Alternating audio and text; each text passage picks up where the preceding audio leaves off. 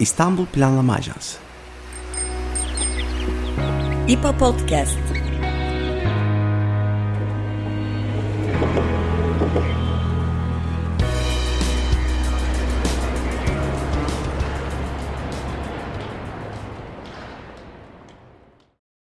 Merhaba, İstanbul Planlama Ajansı tarafından hazırlanan İPA Podcast'a hoş geldiniz. Ben Berkan Özyer. Ben Elif Yıldız Kızılca. Bugün 6 Şubat 2023 tarihinde başlayan, merkez üssü Kahramanmaraş olan ve 11 ile etkileyen depremlerde en çok etkilenen ve zarar gören şehirlerden biri olan Hatay'a, Hatay'ın iyileşme ve yeniden yapılanma süreçlerini katılımcı ve yerel taleplere yanıt veren bir şekilde oluşturmayı amaçlayan Hatay Planlama Merkezi'ne odaklanıyoruz. İstanbul Büyükşehir Belediyesi ve Hatay Büyükşehir Belediyesi işbirliğinde BİMTAŞ ve İPA desteğiyle kurulan Hatay Planlama Merkezi'ni merkezin koordinatörü, şehir plancısı Emre Sart ile konuşuyoruz. Hoş geldiniz. Hoş bulduk. Ee, Emre Bey, 6 Şubat sonrası gerçekten Hatay'da e, ve yani Hatay özellikle biraz daha farklı bir yerde oturuyor tabii e, etkilenme açısından. E, çok fazla ihtiyacın öne çıktığına tanık oluyoruz. Giderilemediğine pek çok ihtiyacın tanık oluyoruz. E, ve bütün bütünlükçü bir şekilde Hatay'ın ayağa kaldırılabilmesi için benzer dinamikle bütüncül bir şekilde bir planlamaya ihtiyaç olduğunu da görüyoruz. Bunu biraz daha açmak adına Hatay Planlama Merkezi'nin hangi amaçlarla kurulduğunu, nasıl kurulduğunu ve bu ekibin içerisinde kimlerin yer aldığını bizimle paylaşır mısınız? Öncelikle tekrar merhabalar. Emre Sertmez Şehir Plancısı. İmar Şehircilik Daire Başkanlığı'nda görevliyim. Kısaca bilgi vermiş olayım bu konuda. Ee, sizin de bahsettiğiniz gibi 6 Şubat depremlerinden sonra, tabii özellikle Şubat depremlerini iki tarihe odaklayabiliriz.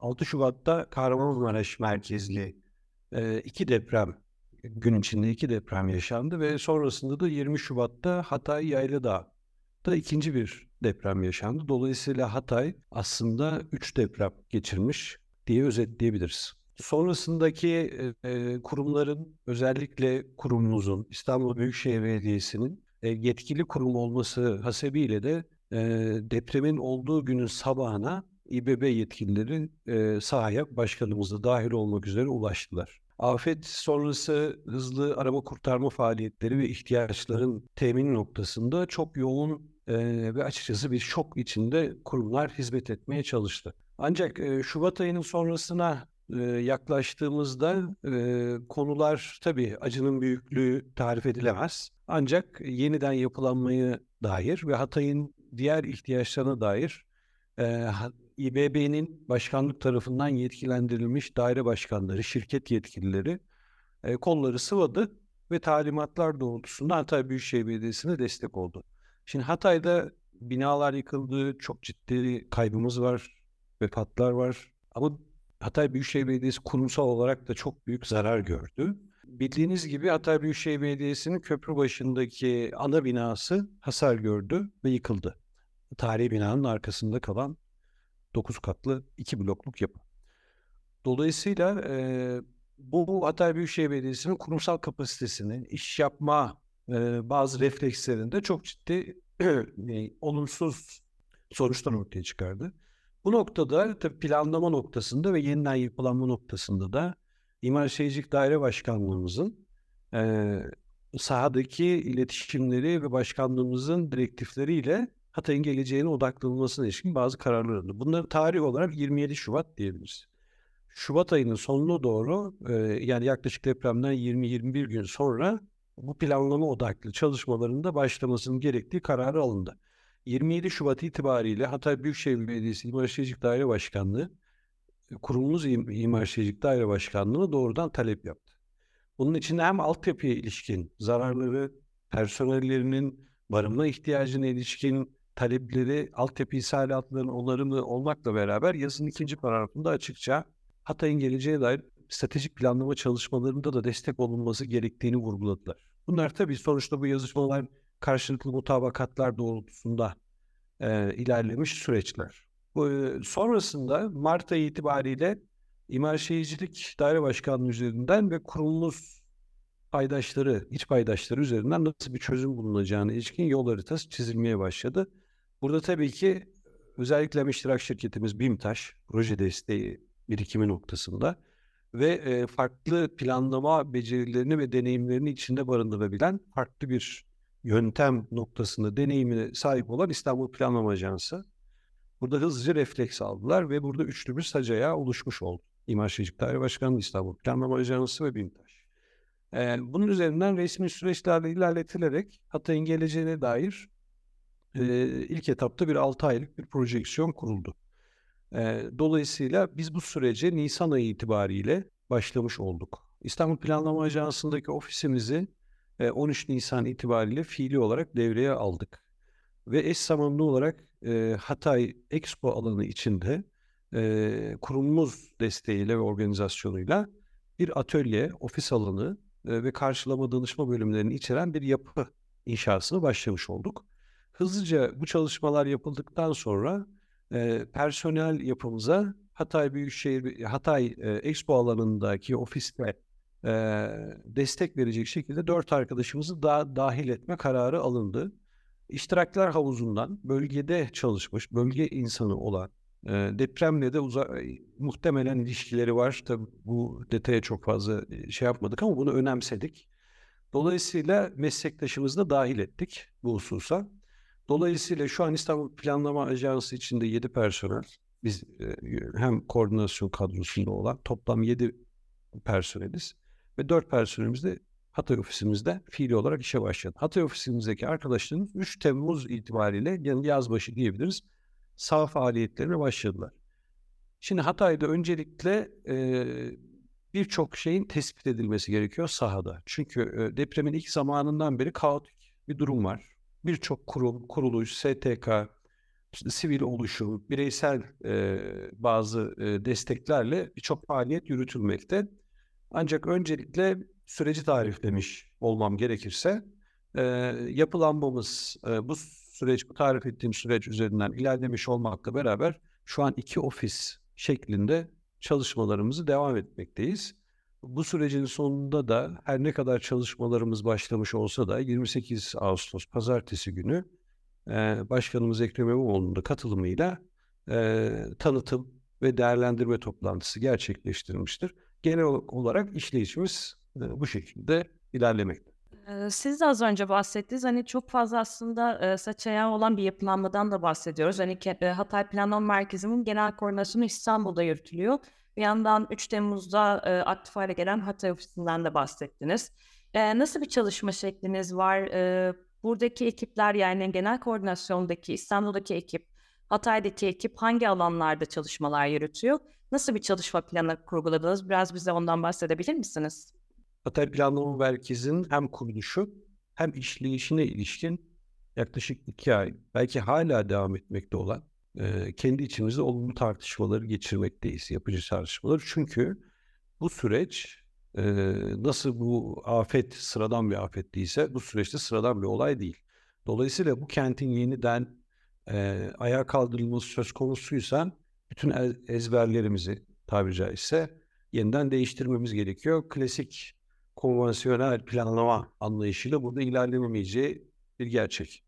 Dolayısıyla biz bu çalışmayı yeniden kurgularken özellikle İBB'nin Hatay Planlama Merkezi'ne destek misyonunu öncelik alarak e, sahadaki öncelikle tanımsız olan, kamuoyunda bilgilendirilmede eksik kalınan, Hatay Büyükşehir Belediyesi'nin mevcut olanaklarıyla yetişemediği, yetemediği alanlarda biz nasıl aksiyon alınımıza odaklanmak istedik. Dolayısıyla e, burada öncelikle e, İstanbul ofisi aslında bir mutfak. Çünkü e, hem BİMTAŞ'ın hem İstanbul Planlama Ajansı'nın hem Mimar Şehircilik Daire'nin bir teknik bilgi yetkinliği, e, belli e, analiz yöntemlerine hakimiyeti var.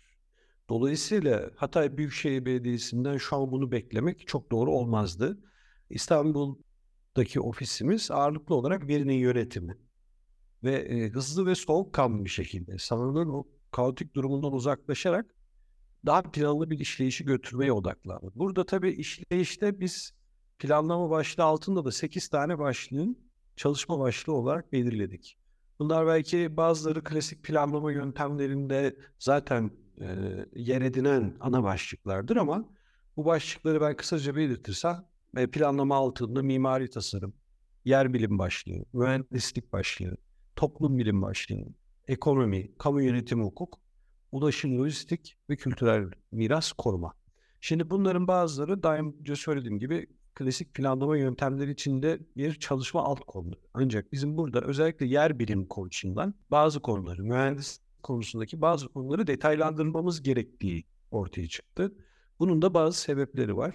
Çünkü e, Hatay'da olan depremin bir kere anlaşılması, tarif edilmesi ve yeniden yapılanma olacağı zaman, düşünüleceği zaman e, bunun üzerinde bir detaylı analiz yapılmış olması gerekliliği ortaya çıkıyor. Dolayısıyla bu konularda bize destek veren gönüllü akademisyen, uzman, meslek insanı, e, hocalarımız, arkadaşlarımız, dostlarımız var.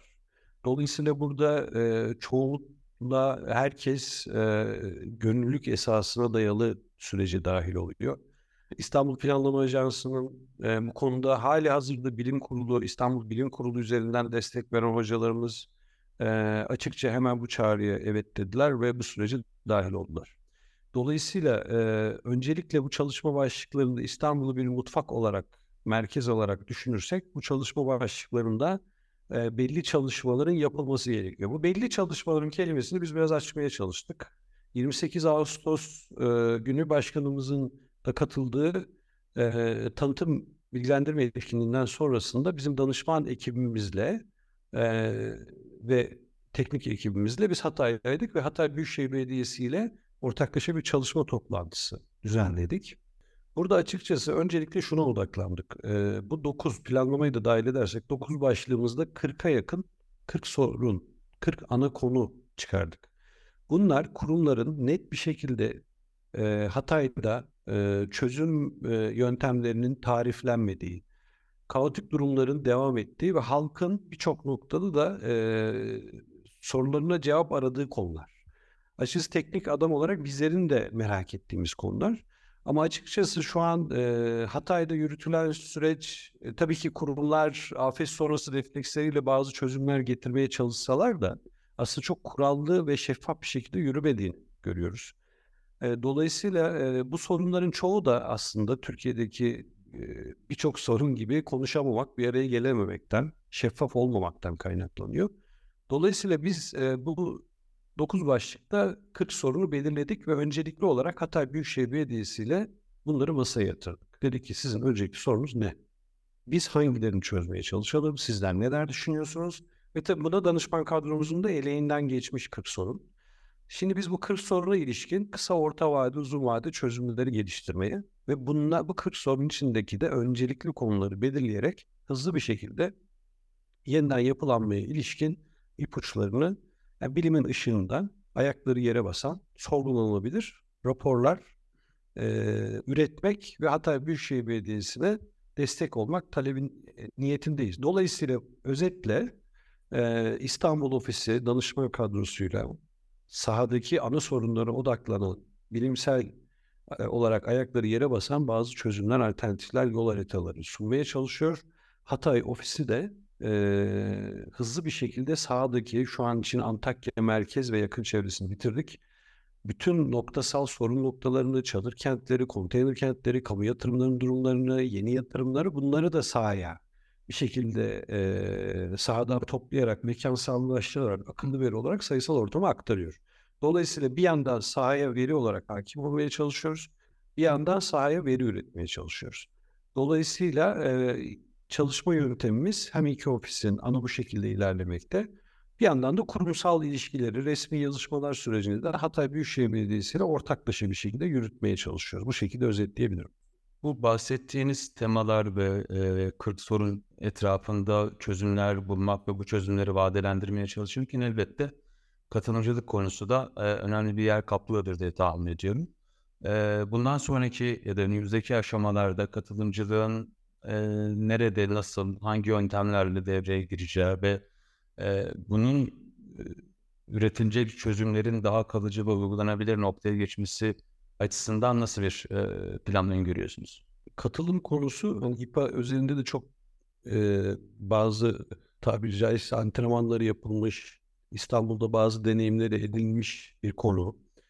Çok e, geniş bir kavram. Hatay'da e, birçok konuda e, insanlarla temasın, kurumlarla temasın olması gerektiği açık. Hatay büyük şey, ya Hatay'ın şöyle bir avantajı var. Hatay e, belki diğer 11 şehre göre belki birçok daha afetin olmadığı bölgeye göre sivil toplum gücünün çok yüksek olduğu bir şehir. Birçok noktada refleks alındı. Kurum kuruluşlar, özel sektör temsilcileri ciddi reaksiyonlar aldılar. Ee, ayrıyeten Hatay'ın bir diasporası oluştu.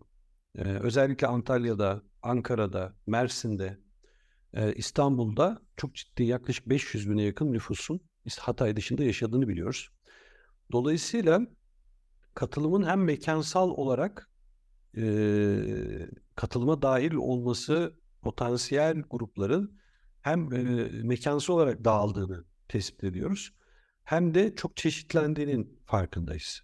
Öncelikle e, şu an için dört aşamada e, biz katılım mekanizmalarını işletmeyi planlıyoruz. Bunların birincisi İstanbul Büyükşehir Belediyesi'nin sahada ilk günden beri zaman zaman 3500'e yaklaşmış personel ve bazı birimlerinin yoğunlaştığını biliyoruz. Dolayısıyla öncelikli olarak e, hem veri temininde hem de çözüm süreçlerinin geliştirilmesinde Hatay Büyükşehir Belediyesi'nin e, ve İstanbul Büyükşehir Belediyesi'nin afet sonrası ortaklaşa çalışılan ya da ortak konuda çalışan birimleriyle bir çözümleri almamız lazım. Yani bu kurum içi katılım süreçlerini geliştirme diyebiliriz buna. Bu biraz daha e, planlamaya farklı e, alt konularda e, e, ilgili konularda e, destek ve bilgi akışının sağlanması. Bunun sonrasında Hatay'da çok fazla e, kurum, kuruluş, e, birlik e, ya da meslek odası belli çalışmalar yaptı. Örnek verebilirim. Türk Tabipler Birliği birçok e, barınma alanının sıhhi şartlarını, oradaki e, tıp hizmetinin verilip verilememesi noktasında yaşanan handikapları ya da ihtiyaçların belirlenmesi ya da yeniden hatayı düşünülecekse bu yeni büyük hastanelerle mi olacak? Yoksa birinci derece aile sağlığı merkezlerinin farklı bir yöntemle geliştirilmesi mi olacak? Mesela bu örnekte verdiğim gibi Tabipler Birliği'nin çok ciddi çalışmaları var. Birçok kurum kuruluşun da çalışmaları var. Bu ilk etapta bahsettiğim İBB, HBB ortak birimlerinin e, çözüm sürekli 4 aydır, 5 aydır, 6 aydır beraber çözüm bulmaya çalışan birimleriyle sahada e, çözüm bulan, birçok araştırmayı yapan birimleri bir araya getirdiğimiz ikinci etap bir.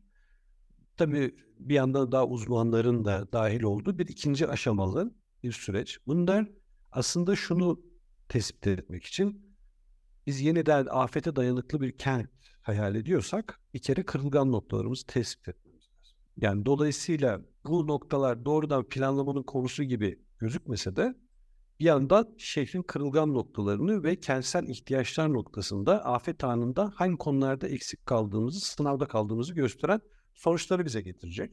Şimdi ikinci aşamada bunu e, ilerlettiğimiz zaman artık üçüncü ve dördüncü aşamalarda daha fazla karar alma etkinliklerinin olacağını düşünüyoruz. Bu karar alma etkinliklerinin e, üçüncü aşamasında ise biraz daha e, mekansal kararları da içeren şehrin içindeki farklı aktörleri, kanaat önderlerini, belli kurum ve kuruluşların temsilcilerini e, olaya dahil etmek. Bunlar meslek odaları da olabilir.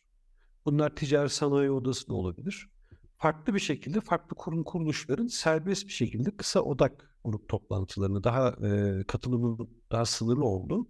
E, ama birden çok yapılacak toplantılarda bunların değerlendirilmesi.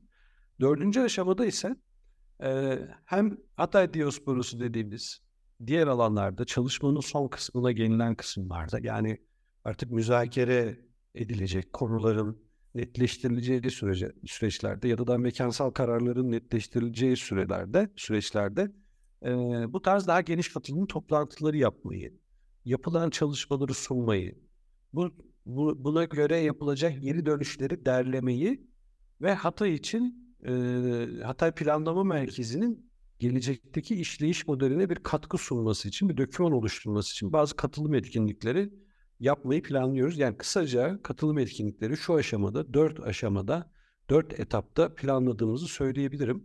Bunları da takvim olarak Eylül ayının ortasından itibaren özellikle e, okulların açılması önemli ter deprem bölgesinde. E, insanların yeniden belli kararlar alıp şehre dönenler, şehirde e, kalmakla ilgili karar verenler ve karar vericilerin şu an Hatay dışında olduğunu da düşünürsek e, Eylül ayının 15'inden Ekim ayının ortalarına, Ekim ayının ortasına kadar bu tarz katılım toplantıları ve bunlara ek olarak bazı sektörel toplantılar, ekonomik sektörel toplantıları da yapmayı planlıyoruz. Tabii bu süreçlerde e, İstanbul Planlama Ajansı çatısı altında yaptığımız danışman ekibimize yaptığımız çalışmaları da hatayplanlamamerkezi.com sitemizden hani ortak bir şekilde paylaşımı açmayı planlıyoruz. Hocalarımızın değerlendirme çalışmalarını ilerletmeye çalışıyoruz. Biz öncelikle katılımın şu noktasını benimsiyoruz. Açık kaynak üretme. Öncelikle bu şeffaflığın olmazsa olmazı. Dolayısıyla bizim internet sitemizde inceleme şansı e, bulunmasını isteriz. Hem 8 başlığımızı detaylandırmaya çalışıyoruz. Ayrıca e, bunlara ek olarak e, hatayplanlamamerkezi.com sitemiz Citizen Lab altyapısı üzerinden kurulmuş. Kişisel kayıtlık üyeliğinizle fikir beyanı, anketlere katılımınızı arttırma odaklı bir çalışma. Dolayısıyla katılım sürecini biraz web sayfamız üzerinden de sağlamaya çalıştık. Umarım bunlar da başarılı olup açık veri kaynağımızı da e, topluma açmış oluruz. Yani katılım sürecini şu aşamada bu şekilde özetleyebilirim.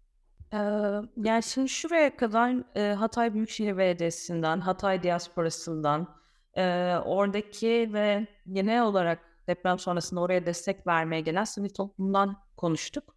Şimdi konunun bir de yetki alanı meselesi var.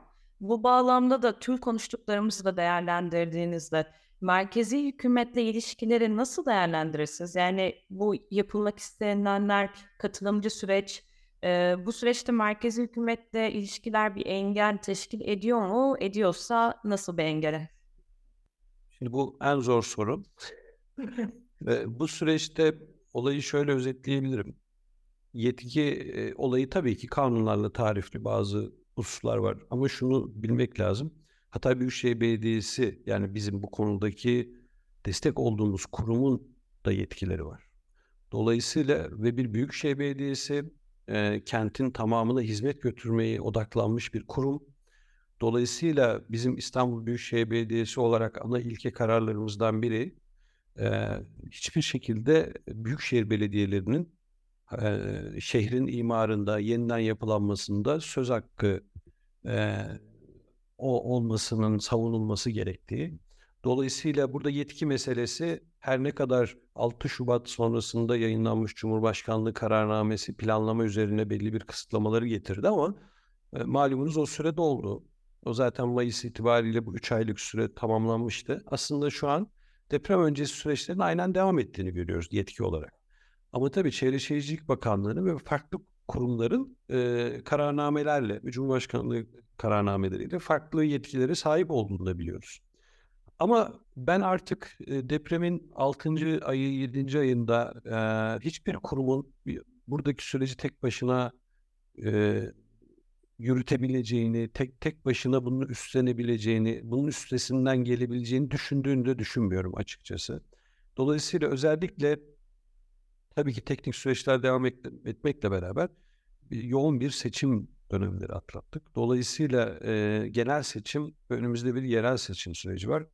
Her ne kadar bürokrasi bunlardan etkilense dahi özellikle genel seçim sonrasında e, yeni atanan Sayın Valinin Hatay Büyükşehir Belediyesi'yle Hatay Büyükşehir Belediyesi Başkanı'yla temas içinde olduğunu, teknik birimlerle görüştüğünü e, biliyoruz. Bunlar bizi umutlandırıyor. Dolayısıyla biz buradaki yetki çerçevelerini çok fazla teknik adım olarak e, Hatay Büyükşehir Belediyesi'ne destek olması gereken bir birim olarak bunlara odaklanmıyoruz.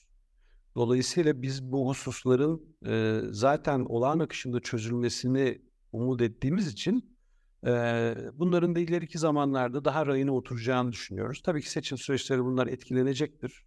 Ama Hatay Büyükşehir Belediyesi sahada bir aktördür. Vatandaşın sorularıyla muhataptır. Hatay Planlama Merkezi teknik ve bilimin ışığında bunları ne kadar e, destek verebilirse o kadar büyük katkı sağlar. Dolayısıyla teknik ve yetki tartışmaları içinde çok fazla boğulmadan e, bu konularda veri üretmek e, amacındayız. Sonuçta bu bir yetkiye dayanan bir şey değil. Yani dolayısıyla bunu yapmak için bize bir yetki verilmesi gerekmiyor.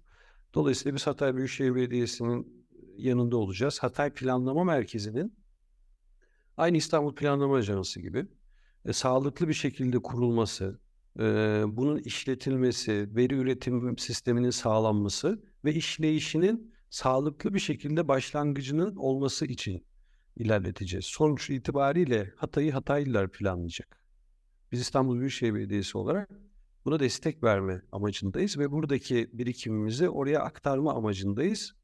Bu da bize kendi bulunduğumuz alanla ilgili bazı reflekslerimizin gelişmesini de sağlamakta. Dolayısıyla e, bunu bir yetki karmaşası içinde yorumlamıyoruz. Elimizden geleni yapmaya çalışıyoruz. E, dolayısıyla umarım bu süreçlerde de e, bu çalışmalar bu yetki karmaşalarının içinde heba olarak gitmeyeceğini umuyoruz. Emre Bey gerçekten çok e, acil ihtiyaç duyulan bir temenniyle e, bitirdiniz siz de.